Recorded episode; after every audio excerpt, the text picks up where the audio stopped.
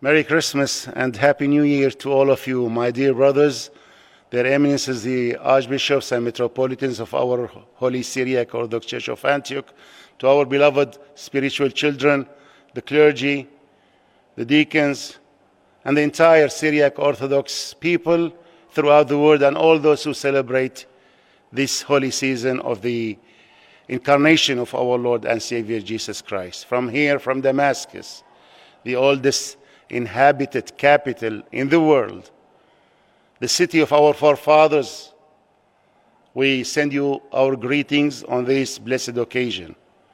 We know it has not been an easy year for most of us. Many of us lost loved ones to this pandemic. In many parts of the world, wars did not cease, famine grew, and difficulties rose to many people.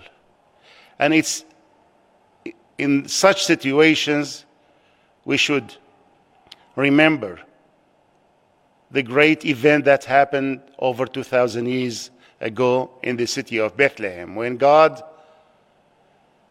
abandoned his own glory and was born among us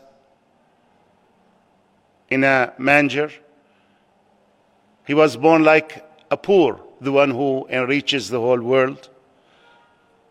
He was born to suffer on our behalf that we may gain victory, happiness, and salvation through his death and resurrection.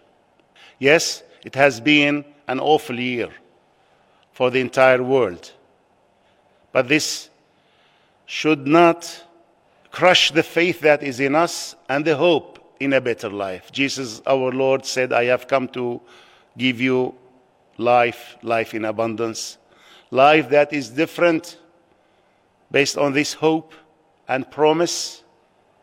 We celebrate the birth of our Lord and Savior Jesus Christ, Emmanuel. God is with us.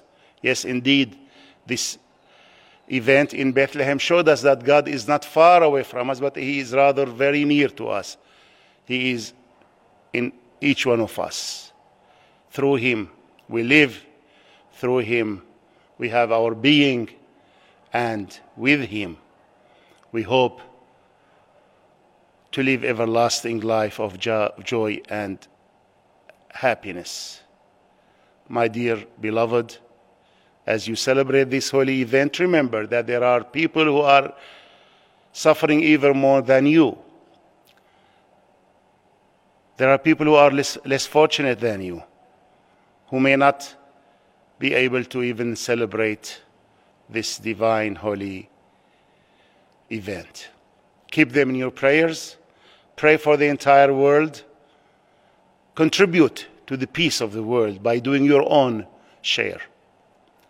Thus, we fulfill the angels' promise when they appeared in the skies of Bethlehem, giving glory to God in the highest, peace on earth, and goodwill and happiness to humanity.